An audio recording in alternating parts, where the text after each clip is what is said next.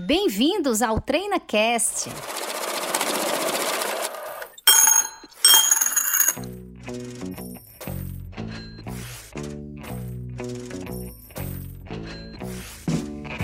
Olá, ouvintes do podcast da Treinacom. Eu me chamo Paula Fradique, sou diretora de operações da Treinacom Negócios Empresariais. Estamos aqui mais uma vez para um episódio do nosso podcast, né? O TreinaCast, podcast da Treinacom. E nesse episódio nós vamos tratar de um assunto que fomos demandados aí pelos nossos ouvintes. Primeiramente, eu gostaria de agradecer a todos vocês que mandam temas aqui para o e-mail do nosso podcast, né? podcast@treinacom.net. Então a gente tem recebido muitos temas. Quero agradecer a vocês que estão enviando, porque isso ajuda, né? Assim, é um feedback para a gente e ajuda a gente aqui trabalhar os temas que vão ser mais interessantes para os nossos ouvintes. Então teve um tema que é muito oportuno, estamos, está se aproximando aí o final de ano, né? E é muito oportuno a gente falar sobre férias coletivas. Então, no episódio de hoje, a gente vai falar sobre férias coletivas e comigo nesse episódio, né, com certeza vai agregar bastante, porque ela é uma profissional que atua em departamento de pessoal há mais de 15 anos, Cíntia Pereira, que é supervisora do setor de pessoal da Treinacom. Cíntia, seja muito bem-vinda a esse episódio do TreinaCast. Seja bem-vinda, viu, Cíntia? Olá, Paula. Eu que agradeço pelo convite e espero contribuir com esse episódio e tirar todas as dúvidas dos nossos ouvintes. Eu não tenho dúvida de que você vai esclarecer muitas dúvidas. A gente recebeu aqui muitas perguntas, Cíntia, e aí eu queria que aproveitar a sua participação, né? Você ter aceito esse nosso convite para esclarecer as dúvidas dos nossos ouvintes. Eu espero que você que está aí nos ouvindo Fique conosco até o final desse episódio, vai ser um episódio enriquecedor. A gente vai falar tudo sobre férias coletivas. Então, a nossa proposta aqui, nossa missão hoje é esclarecer as suas dúvidas sobre férias coletivas. Mas caso sua dúvida não seja respondida, nós estamos aqui, vamos ficar um pouco mais após esse podcast. Você pode mandar sua dúvida para podcast@treinacom.net que a gente vai ter o maior prazer em responder, tá certo? Então vamos começar aqui esse episódio, Cíntia, esclarecendo com relação ao, a férias coletivas, né, como ela foi normatizada. O decreto-lei 1535 de 77, que alterou o capítulo 4 do título 2 da consolidação da lei do trabalho dispõe sobre a questão das férias coletivas. Então, as férias coletivas ela está prevista lá na CLT, que é a consolidação das leis do trabalho, do artigo 139 ao 141. Então, tudo que nós vamos falar hoje está previsto aí nesse, nesses artigos, né? Do 139 ao 141 da CLT, Consolidação das Leis do Trabalho. E para responder aqui a nossa primeira perguntinha, Cintia, eu vou te perguntar aqui o que fomos aqui demandado pelos ouvintes, né? As férias coletivas, elas podem ser concedidas somente para alguns setores da empresa, ou seja, eu posso faz, dar essas férias somente para a área administrativa, por exemplo, somente para a área de vendas, ou é obrigatório que essas férias sejam dadas para todos os, todos os setores, né, para na totalidade do, do, do estabelecimento? O que é que você nos diz, Cíntia? Paula, as férias coletivas, ela pode abranger a totalidade dos empregados da empresa ou somente alguns setores ou estabelecimentos. Eu posso dar como exemplos as indústrias, que tem o setor de produção e o setor administrativo. Ela pode optar por dar só da produção e deixar o, os outros setores administrativos, outros setores que ela tiver, é, trabalhando normalmente. Só ressalto que o setor de produção tem que ser ele no total, não só alguns funcionários. Importante essa observação, Cíntia, porque pode o empregador entender né, que algumas pessoas do setor, ah, eu vou dar as férias coletivas para o setor de produção. Então, eu vou escolher aqui algumas pessoas e vou dar férias nesse setor. Não, tem que ser na sua totalidade. E outra coisa que você falou aí, que eu achei super interessante, é importante a gente ressaltar aqui para o ouvinte, que essas férias tanto pode ser concedida por setor como por estabelecimento. O que é por estabelecimento? Às vezes a empresa tem matriz filial. Então, não necessariamente a matriz vai tirar coletivas e a filial também tem que fazer coletiva. Não. A matriz, ela faz a coletiva, né, Cíntia? E a filial não faz, é possível. Também é possível que a matriz faça de um determinado setor e a filial faça de um outro setor. Tá? Então, isso é, é, é, é perfeitamente possível. Então, deixar isso esclarecido aqui para o nosso ouvinte. Em que momento deve ser concedido, Cintia, as férias coletivas? Bem, Paula, cabe ao empregador decidir o melhor momento da concessão das férias coletivas. É o empregador que constata as necessidades da empresa de acordo com a atividade e sua demanda. Isso está previsto no artigo 136 da CLT. Maravilha. Então fica aí sobre decisão, né, do empregador, né, decidir aí se vai haver ou se não vai haver as férias coletivas, né? Isso não é uma deliberação do empregado, né, é do empregador. Esclarecedor também, Cíntia. Em que dia, Cíntia, não podem iniciar as férias coletivas? Existe alguma regra que veda os dias que não podem se dar início às férias? Porque nas regras, nas, nas férias individuais, a gente tem um contexto, né, de início de férias. Na coletiva, existe alguma regra?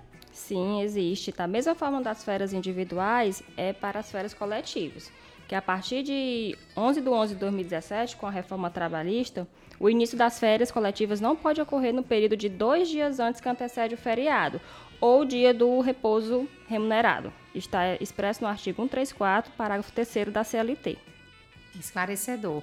O repouso semanal remunerado, Cíntia, só esclarece aqui para o nosso ouvinte, porque a gente fala de dois dias antes que antecede o feriado ou dia de repouso semanal remunerado. E às vezes aquela, aquele repouso semanal não necessariamente é o domingo, né? Porque isso vai depender da atividade da empresa, não é isso? Justamente. O repouso semanal remunerado é o dia que o funcionário está de folga. A gente tem casos que empresas que trabalham por escala de revezamento Vai ter dias que o, o, a folga do funcionário é na semana, uma quarta-feira. Aí tem que observar, antes de pensar em dar férias né, para o funcionário, se ele não vai estar de férias há dois dias para frente da, do início do gozo. Pronto, isso é muito importante, porque às vezes você está falando de setor. Vamos lá, eu vou dar as férias coletivas, como a gente já esclareceu antes, para um determinado setor. Só que dentro daquele setor você tem escala. Então, a, naquela escala, né, você tem é, situações em que a pessoa vai, um vai estar tá de folga, o outro não vai estar tá de folga, então isso precisa ser estudado se Pode realmente é viável para aquele departamento haver as férias coletivas, né? Na data que foi escolhida. Perfeitamente. E aí é bom você é, consultar, né, você o que está nos ouvindo, você empregador, consultar a sua assessoria contábil para auxiliar, né, nessa contagem de dias e poder aí junto com você direcionar se aquele período que você escolheu para férias coletivas é o período mais adequado. Seguindo aqui com esclarecimento das dúvidas dos nossos ouvintes, o empregado, Cíntia, ele é obrigado a fazer gozo de férias coletivas? Porque isso é uma dúvida aqui que nos foi reportada aqui por um ouvinte. Eu queria que você esclarecesse para a gente. Sim, Paula. A férias coletiva ela não é definida pelo empregado. Então, na medida que ele é incluído no grupo de empregados afetados pela medida de aplicação de férias coletivas, cabe por não lhe restar a alternativa de se afastar-se do descanso coletivo. Entendido. Então, o empregador decidiu que existe as férias coletivas, determinou aquele período de gozo de férias coletiva, todo mundo vai ter que né, concordar, vamos dizer assim, vai ter que sair de férias mesmo não tendo sido planejado pelo empregado aquele período, aquele período de férias, né? Isso. É, vamos lá. Podem as férias coletivas serem gozadas em mais de um período? Porque nas férias hoje individual, com a reforma trabalhista, Cíntia, é possível né, que se fracione as férias. E no caso da coletiva, isso também é possível? Sim, é possível. Conforme o artigo 139, parágrafo 1 da CLT, as férias poderão ser gozadas em dois períodos anuais, desde que nenhum deles seja inferior a 10 dias corridos. Diferente das férias individuais, que elas podem ser fracionadas em até três períodos, sendo que um deles não pode ser menor que 14 e os demais não podem ser menor que 5. Entendi, gente, entendido, esclarecido aí. Aí quando você fala que é, desde que nenhum deles seja inferior a 10 dias corridos, a gente está falando desses dois períodos que não podem ser inferior a 10 dias corridos, não é isso? Certo. Agora, existe uma, uma quantidade é, máxima de, de, período de férias coletiva, assim como existe na individual? Sim, a quantidade máxima é de 30 dias. Ok, maravilha. Agora vamos lá. Decidiu, o empregador decidiu que vai fazer as férias coletivas, é, já estudou ali o caso daquele departamento ou de todos ou de todo, aí, todo o estabelecimento Agora é preciso que se faça uma comunicação para os empregados, né, Cintia? Como é que se dá essa comunicação ao empregado? É, a comunicação das férias coletivas ela tem que ser comunicada com 15 dias antes de antecedência para os empregados. A empresa deve afixar em lugar visível a comunicação do período de férias coletivas. Maravilha, esclarecedor essa questão da comunicação, porque é importante, né? Assim, é, o empregador, obviamente, ele tem aí a deliberalidade de definir esse período de férias coletiva o empregado, como a gente já colocou, ele, ele vai ter que acatar, né? Não tem alternativa para ele com relação a esse período de férias definido pelo empregador, mas é necessário que se faça uma mínima comunicação. Então, o empregador tem que ter esse cuidado, né? De informar aos seus empregados, colocar essa comunicação em lugar visível na empresa para que todos tenham acesso. E essa comunicação, como muito bem disse a Cíntia, tem que ocorrer em até 15 dias que antecede o início de, das férias coletivas. Maravilha. Vamos agora esclarecer aqui, Cintia, uma outra dúvida que nos foi colocada acerca dos empregados menores de 18 anos e maiores de 50 anos, né? Esses empregados maior de, menor de 18 e maior de 50, eles podem tirar férias coletivas porque existia uma previsão de que não poderia, né? Houve alguma mudança com a reforma trabalhista? Sim, Paula. Como você citou, né? Antes não poderia os menores de 18 anos e maiores de 50 anos não poderiam entrar nas férias coletivas. Mas com a reforma trabalhista, os empregados nessa idade, né, menores de 18 anos e maiores de 50 anos, podem ser concedidos de forma fracionadas, igual aos demais, em virtude da revogação do parágrafo 2 do artigo 134 da CLT. Esclarecedor, esclarecedor. É importante a gente evidenciar isso, porque antes existia essa diferença e hoje já se é, aliás, hoje não, desde 11 de, de novembro de 2017, né, em virtude da questão da reforma trabalhista trazida pela Lei 13.467 de 2017. A você que nos ouve, se você está gostando desse episódio, se está sendo esclarecedor para você o que a gente está trazendo aqui acerca das férias coletivas, compartilhe o episódio, compartilhe aí com os amigos, compartilha com outros empregadores, compartilha com os profissionais de departamento pessoal, porque a nossa missão aqui é esclarecer todas as dúvidas acerca das férias coletivas. Então, se você está gostando, se o episódio está sendo agregador, se a gente está conseguindo contribuir aí e ajudar você a planejar melhor essas férias coletivas, compartilhe o episódio, faz esse episódio chegar longe para que a gente possa assim é, multiplicar essas informações para o maior número de pessoas possíveis, tá certo? Conto com a sua ajuda aí, ouvinte. Vamos multiplicar esse episódio e fazer ele chegar longe. Cíntia, o empregado menor de 18 anos, a gente já falou que tem direito né, às férias coletivas, a gente pode incluí-lo nas férias coletivas.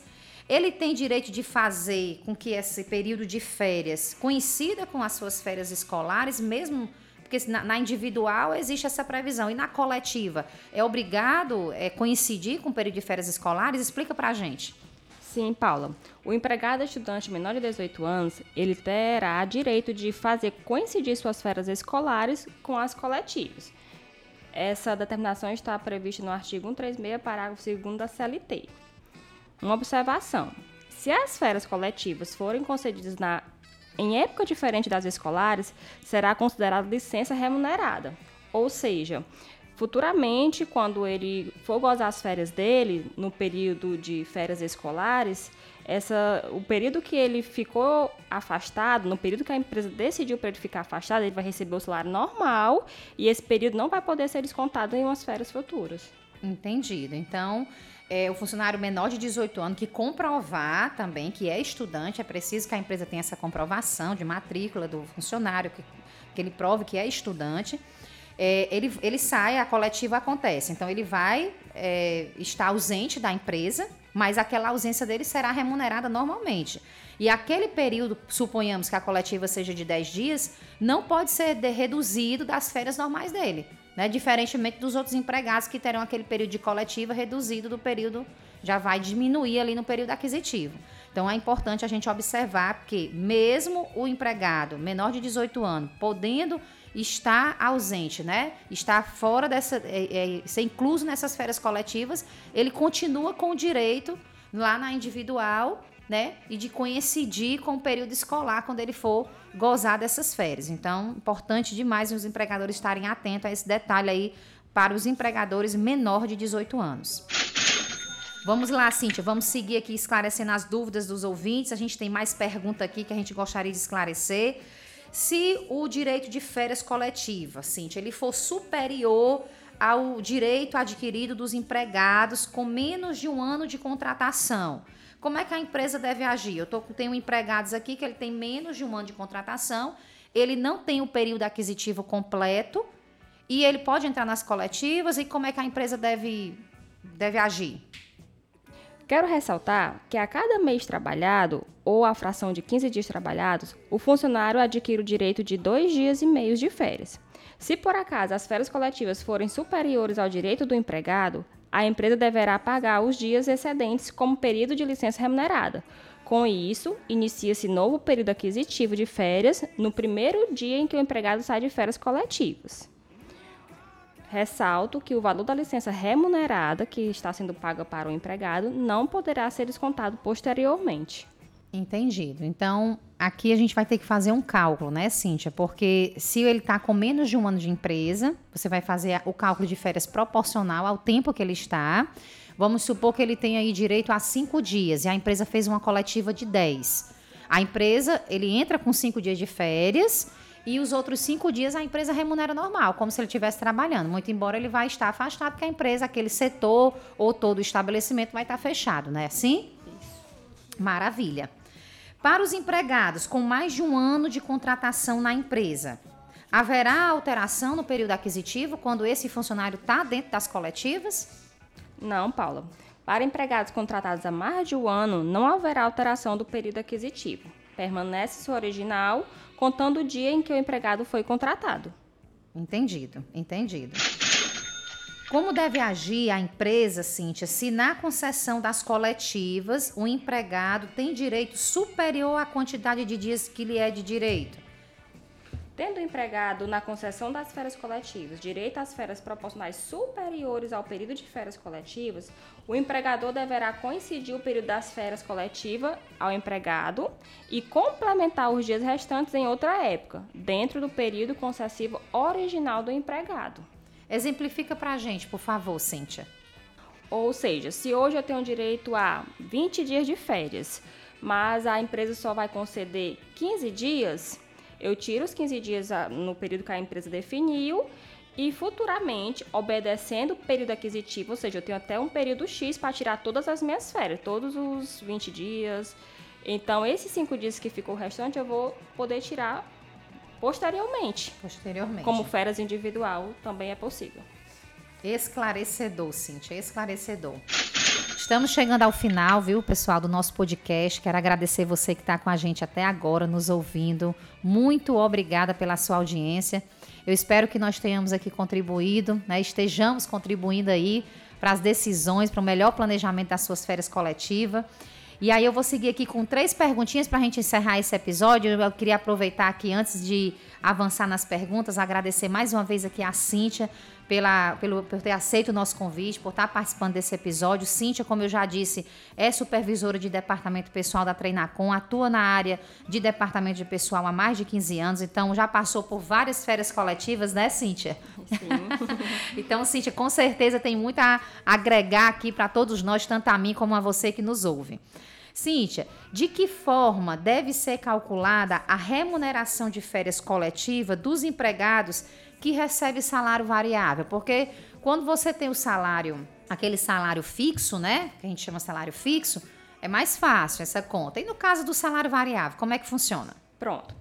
Para os empregados que recebem comissões, que é o exemplo de uma remuneração variável, a remuneração para o cálculo das coletivas será obtida pela média aritmética dos valores recebidos dos 12 últimos meses anteriores à concessão das férias, conforme o artigo 142, parágrafo 3 da CLT. Eu quero ressaltar que sempre deve antes consultar a convenção coletiva da categoria, pois nela pode haver condições mais favoráveis em relação às médias. Eu posso citar como exemplos, a gente tem sindicatos que exige que a, a média que a gente deve pegar para calcular as férias coletivas são a, as oito últimas, as seis últimas. Então sempre é bom estar consultando. Certo. Regra geral é 12, mas sempre consultar a convenção antes.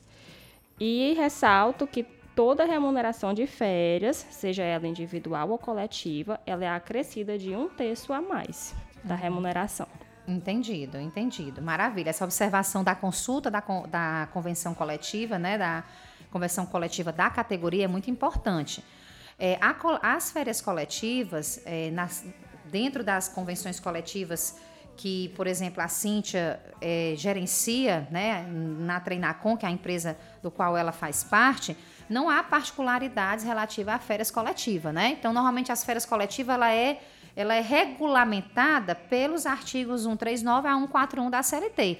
Mas é importante você que nos ouve, você que é empregador, que observe o que está disposto na sua convenção coletiva. Pode haver alguma particularidade, como bem disse a Cíntia, a respeito, por exemplo, dos avos, né? A questão aqui do, dos valores de média, perdão, e isso precisa ser observado na convenção coletiva. Então, fazer uma leiturazinha na convenção coletiva não é nada mal, né? Vamos recorrer à convenção para que não reste dúvida de como esse cálculo deve ser feito. Bem, Cíntia, para encerrar, eu queria te fazer só mais duas perguntinhas, certo? é, quais são as formalidades necessárias né, para caracterizar essa concessão das férias coletivas? Porque a gente já conversou tudo aqui, é, quem pode, quem não pode, como essas férias devem ser dadas, né, como o empregado deve comunicar, mas deve ter formalidades que precisam ser seguidas pelo empregador para que essa concessão de férias ela possa acontecer, né? Isso mesmo. Nós temos três formalidades. A empresa deve formalizar o comunicado das férias coletivas à Superintendência Regional do Trabalho, também conhecido como Ministério do Trabalho, com antecedência mínima de 15 dias, e também comunicar ao sindicato da categoria com o mesmo período. Da mesma forma, como a gente já falou anteriormente, deve ser comunicado aos funcionários no mesmo prazo, com 15 dias de antecedências. Está previsto no artigo 139, parágrafo 2 e 3 da CLT. Esclarecedor, Cíntia. Agora, essa formalidade, ela é, regra geral para todas as empresas sem exceção ou tem alguma exceção? Sim, há exceção.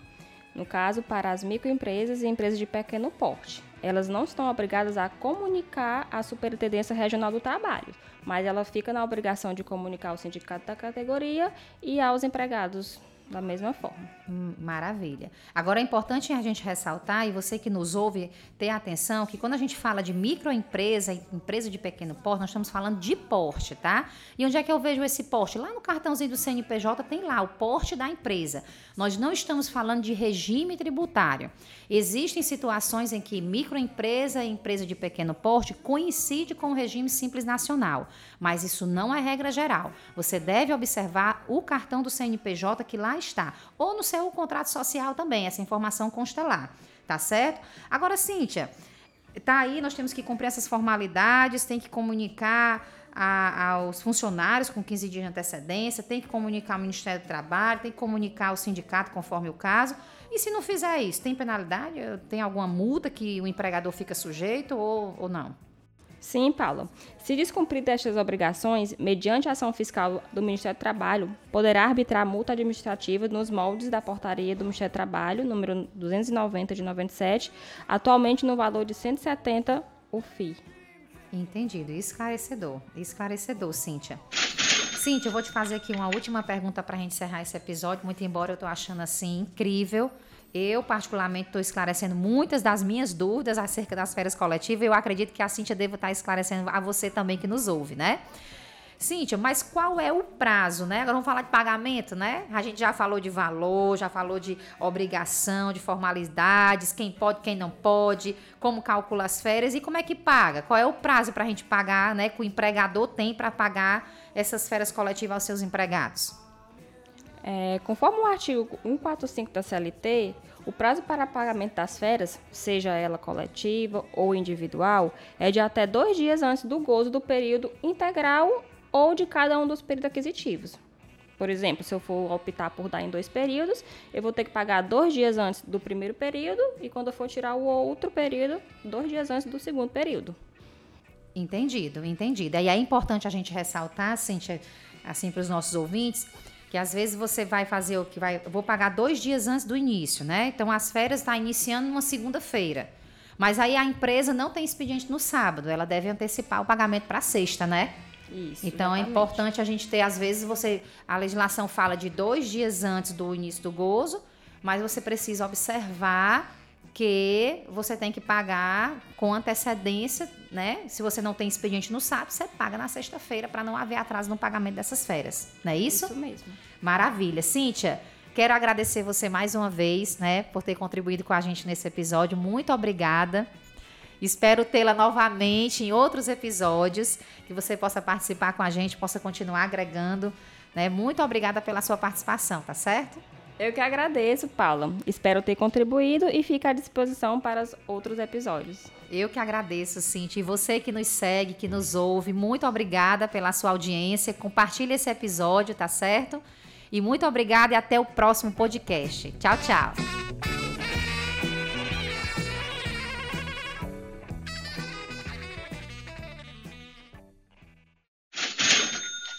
Treina